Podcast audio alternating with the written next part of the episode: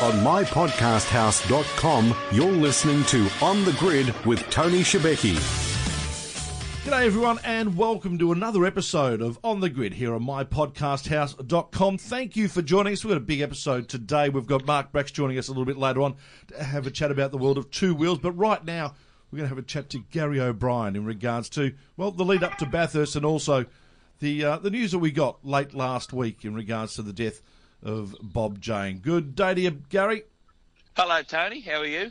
Mate, I'm fantastic, thank you. A little bit saddened by the the death of Bob Jane. Uh, I don't think it came as a surprise to anyone. We knew it was going to happen eventually at some point. We knew he'd been ill for quite a while. But I think what saddens me the most about Bob Jane is the the last maybe five or seven years of his life and the way that all played out for a guy that did so much for the world of motorsport. Yeah, indeed, you're quite right there. It uh, when we've seen him sort of hobbling around and having the uh, family feuds that were going on, it just it's just a sad way to go out. But as you said, uh, a true Australian motorsport legend, an icon, you'd call him uh, for what he's done, and particularly in business too, which then rolled over and became associated with motor racing through Bob Jane T-Marts. Uh, exactly right, Gary. Well, let's have a chat about what Bob did for the the world of motorsport. You saw him in his early days uh, up at Bathurst and through his touring car championship Windsor. Was he was he a seriously accomplished driver, or was he just a, a, a really good driver? Uh, I'd call him a hard nut. Yeah, it'd probably be the best way to describe him.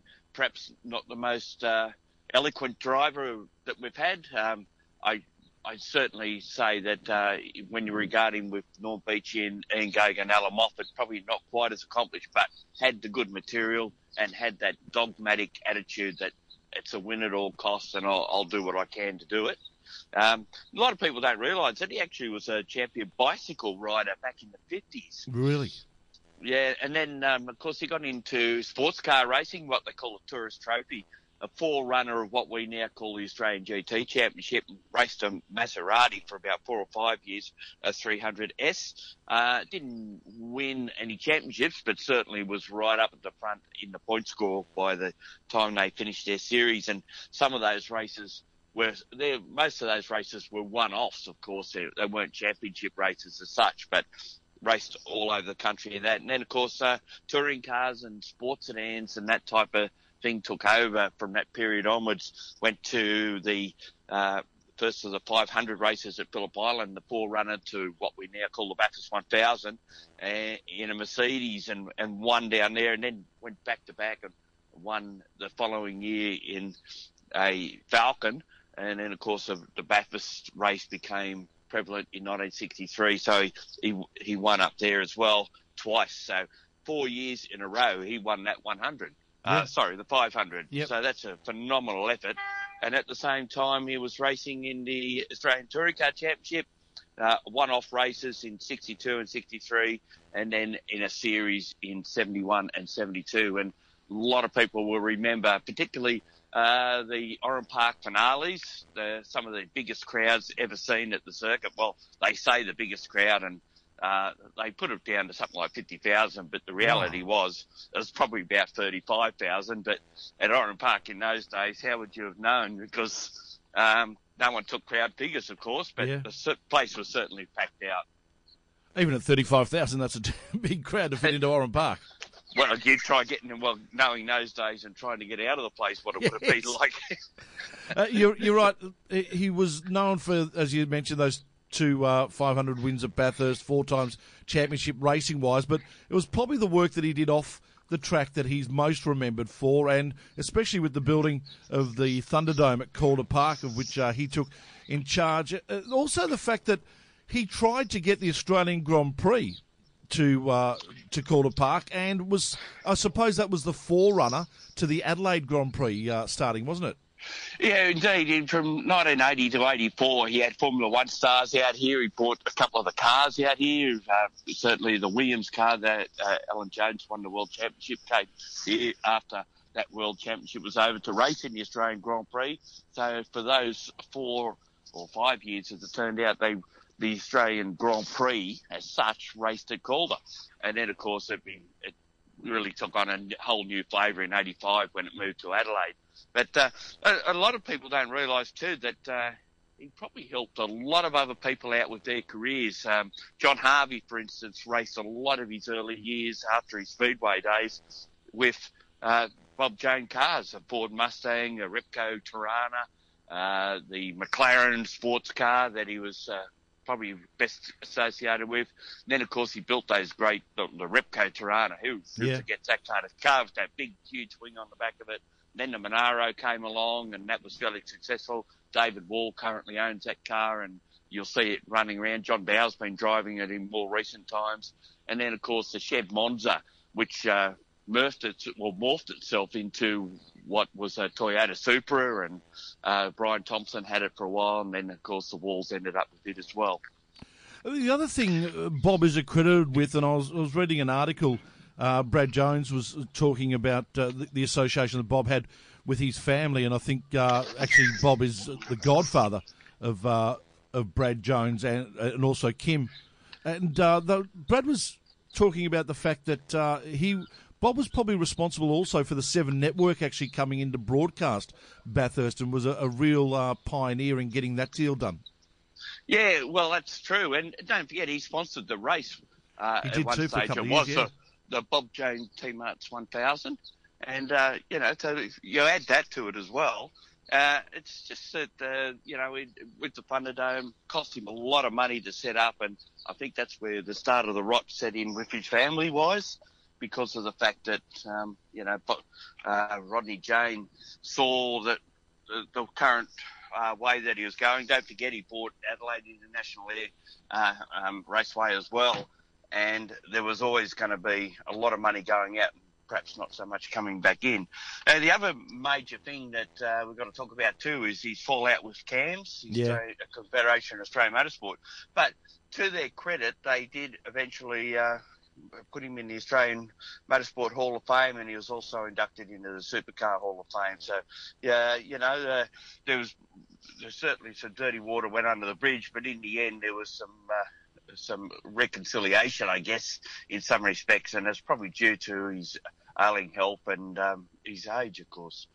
One thing that never seemed to reconcile was his relationship with his son Rodney, and even to the No. extent, even to the extent that the statement that was released by the family on his death was actually put out by Courtney, Charlotte, and Robert, but there was no Rodney as part of that statement at all.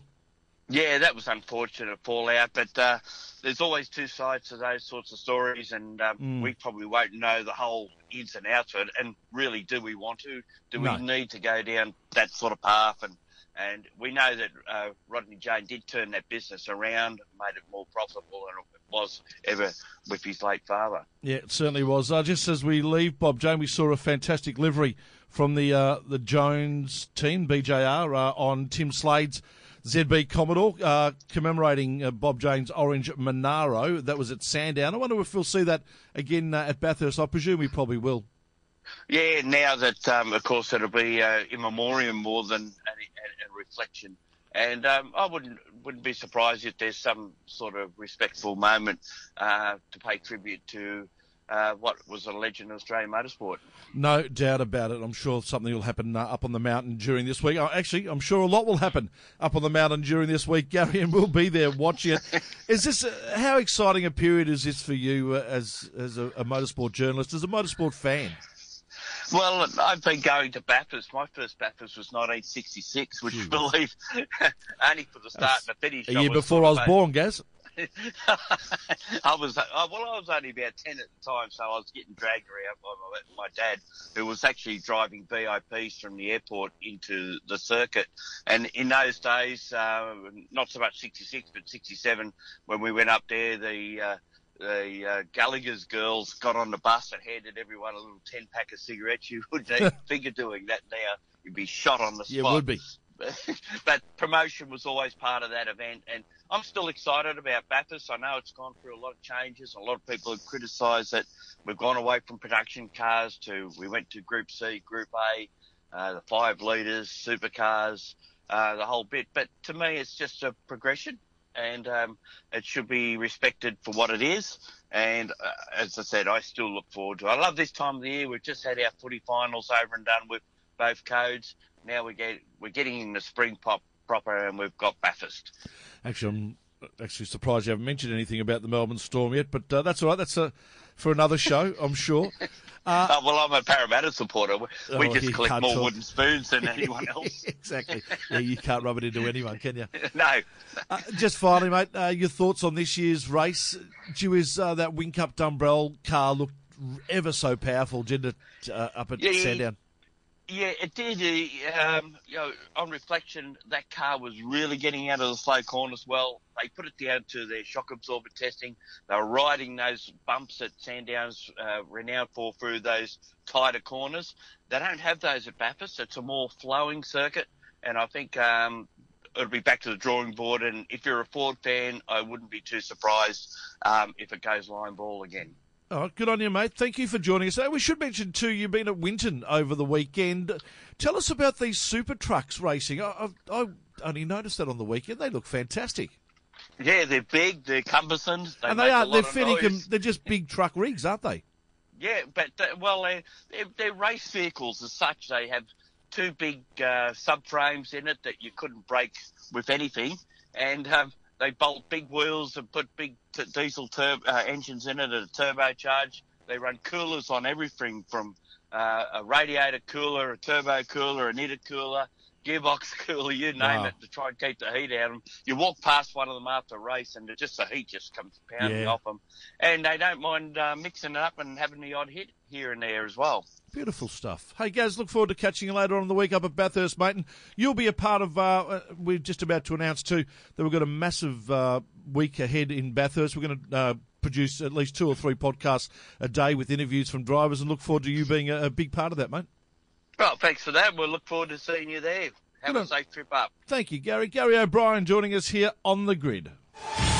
This is On the Grid on mypodcasthouse.com.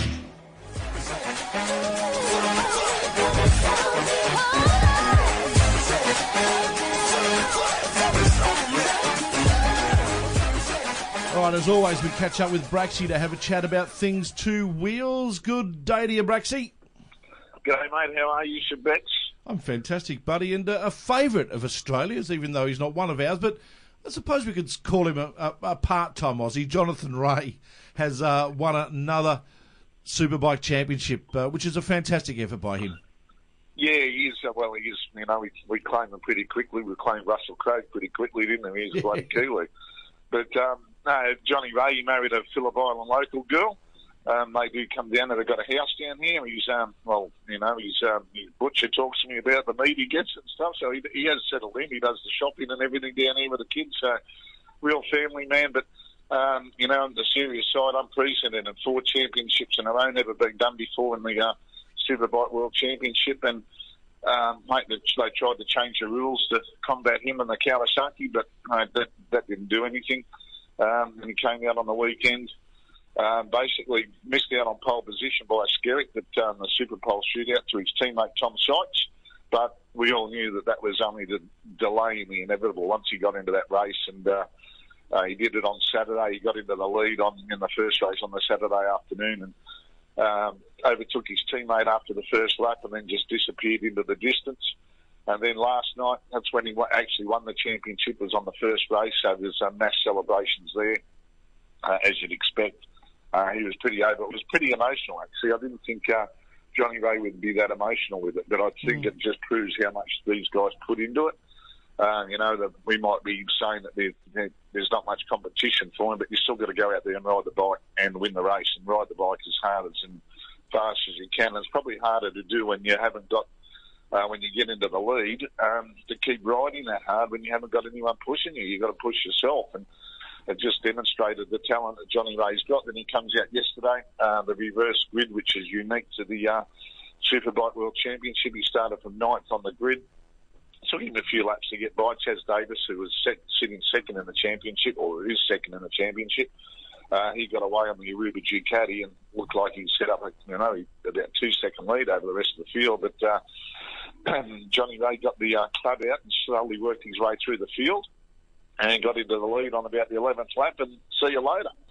And uh, just showing that and broke another lap record. So just showing that, you know, no matter what he's got, he still goes out there and gives it his all. And uh, he's signed with Kawasaki for another few years, and you've got to wonder, well, what's going to happen? He's and no offence, it's he's making the sport look boring, similar to what Mick Doohan did in his reign of championships yeah. in the MotoGP class from '94 onwards. Um, you know, the talent is undeniable, and you, you you and me watch it and admire it. But when you know it's going to happen, it's like takes a bit of the sparkle away from. Um, sitting down and being enthralled with it as well. But you know, you've got to take your hat off to him. What can be done? Like I said this year, they tried to nobble the bike. They took some revs off the Kawasaki's and uh, restricted gear ratios and everything. And uh, it doesn't matter. You know, the team's always going to rise to the top, isn't it? And when your teammate, like last night's race, um, Tommy Sykes was struggling in fifth, and he was like some 300 metres behind the leading pack. That was uh, that was Chaz Davies, his teammate Marco Melandri, uh, Michael van der Mark, who's come of age this year on the Pata Yamaha, the Dutch kid, and also um, Johnny Rea. And you think, mate, there's just Tom Sykes must be big. Get off the bike and walk into the back of that shed and beat his head against the wall, going, "What have I got to do? I'm on exactly the same bike as this bloke." and yet the difference between the pair of us is chalk and cheese. It must be really demoralising for blokes like that. No, you're right, Bracksy. And uh, to talk about his dominance in this sport is just amazing. He's had 60 wins in World Superbikes in his career, but 52 of those have come in the last four years. Yeah, and um, his his win rate, win and place ratio out of the 100 races he's done with uh, the Kawasaki team, I think he's been on the podium 67 or 80, 60 69 wow. times or something. It's just ridiculous that the, the uh, consistency ratio.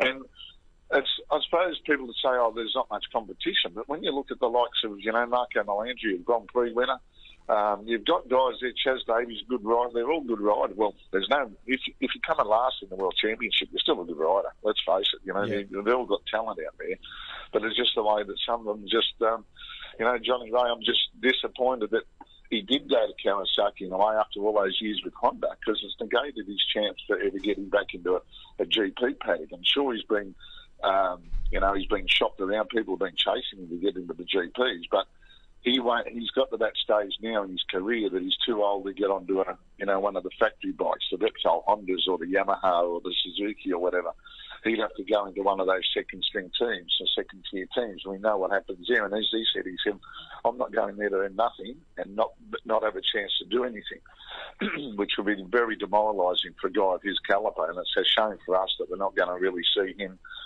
his stuff on the world stage. Sure, he's done a couple of wild cards and he's got a couple of top 10 finishes and stuff, but to see him there week in, week out with the best, I reckon uh, we're being denied a little bit by that. And uh, he's going to stay in the Kawasaki Green for a number of years. I think he signed for another three or two years he signed for this year. So that's 19 and 20. What happens then, I'd say, well, he's probably earning the best part that's about three million euro off Kawasaki plus all his endorsements. So he's not on a bad earn, I suppose. You know, no, not okay. bad pocket money. No, exactly. So, but how, how much longer can he go for, Bracksy, like this? Well, I think another couple of years. Yeah. Um, I suppose guys never get sick of winning, um, but I suppose it's the way you win. Um, and now everybody's expecting to go out there and win it because he's been so dominant in the last four years, particularly this year when he's uh, that was win number 12 out of uh, 22 races.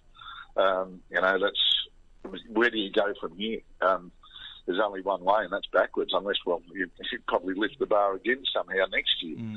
Uh, but then well, it'll be interesting to see next year, Shebex, because we've got, you know, Tom Sykes is moving on. There are all these, all these um, team changes and stuff. Um, Johnny Rea, like I said, is staying with Kawasaki.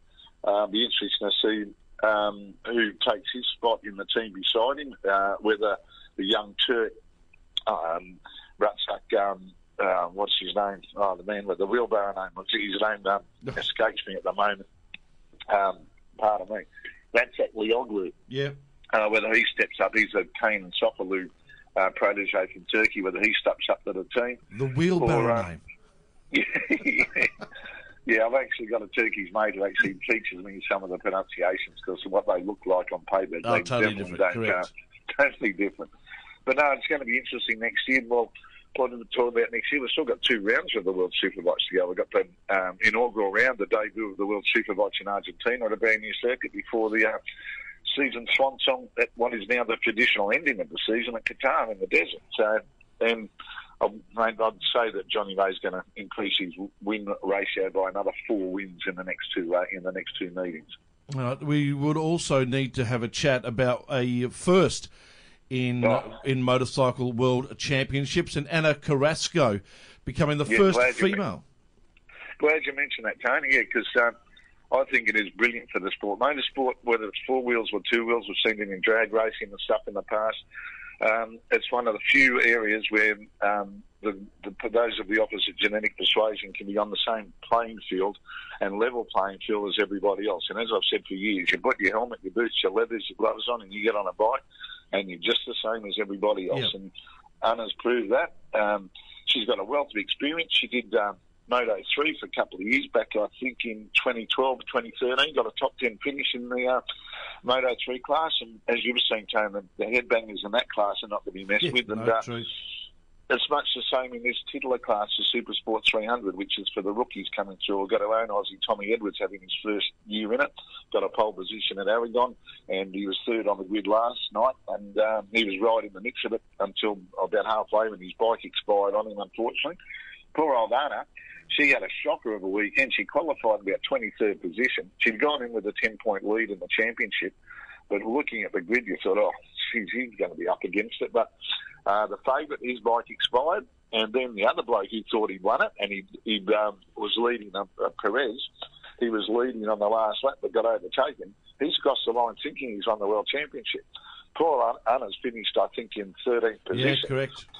she was halfway around the her, um, the victory lap or the slowdown lap, and she's like, you could see the dejection, the body language on her with just the way she was sitting on the bike. She thought she lost the championship, and then she's like looked around. It must have been one of the marshals going, "Hey, hey, you've won, you've won," because then all the emotion came out of her. She was and broke down and cried. I suppose I'd be breaking down and cried if I won the world championship too, but. Um, and they put the new the t-shirt on her, the customary World Championship t-shirt, which I rolled on the floor laughing with because uh, on the front of it it's got "Ride Like a Girl, World Champion 2018." So um, she did an awesome result. Great for the sport. Great that um, this will inspire a lot more girls to get into it. Not that we're not getting more females coming into it. It's uh, you look at our local fields and, and even in that field last night, um, Maria Herrera was another uh, woman in the field. She finished fourth overall. So um, I reckon it's brilliant. Uh, it is Um, brilliant.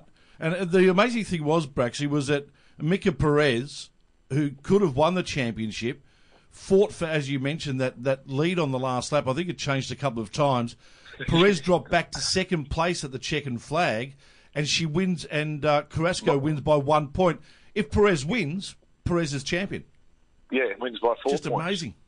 Yeah, and it's um, it's one of those titular classes. You know, it's um, Super Sport 300. It's uh, introduced into the World Championship in um, 2017, the beginning of last year, and basically they mirrored what the Australian rules are for our Super Sport 300. They gave them a few extra little bits because of the different, particularly now with these Kawasaki 400s into it. But it is a pretty well production-based class, and it is. I think you can't be any more um, older than 24 to get into it, similar to what the Moto 3 rules are, so that we get these young kids coming through. And as you saw last night, the battles on there was, I think there was 12 of them in the freight train at the end of the race. Absolutely brilliant. Yeah. And you put people on equal machine, and the cream rises to the top. And Anna through a year of consistency, you know, pole positions, race wins and stuff. Um, it wasn't given it to her on a platter, mate. She was elbowing the guys out of the way as much as they were elbowing her out of the way. And, uh, and I, what really uh, hit home to me was in Parc Fermé, the um, the level of respect from everybody, um, and it wasn't uh, respect for right, uh, a woman. It was respect for what you've done as a rider. I don't think you know. It was just everybody was so happy to see her get up there after the work she put in. So brilliant result for the sport. Um, you know, um, the Super Sport race was another good one. Uh, lose Jules Cluzel putting a French flag on the top of the French podium at the, at the French round and Magny-Cours. So good, good racing all round. I was expecting that. So that'll be reconvened in a couple of weeks' time in Argentina.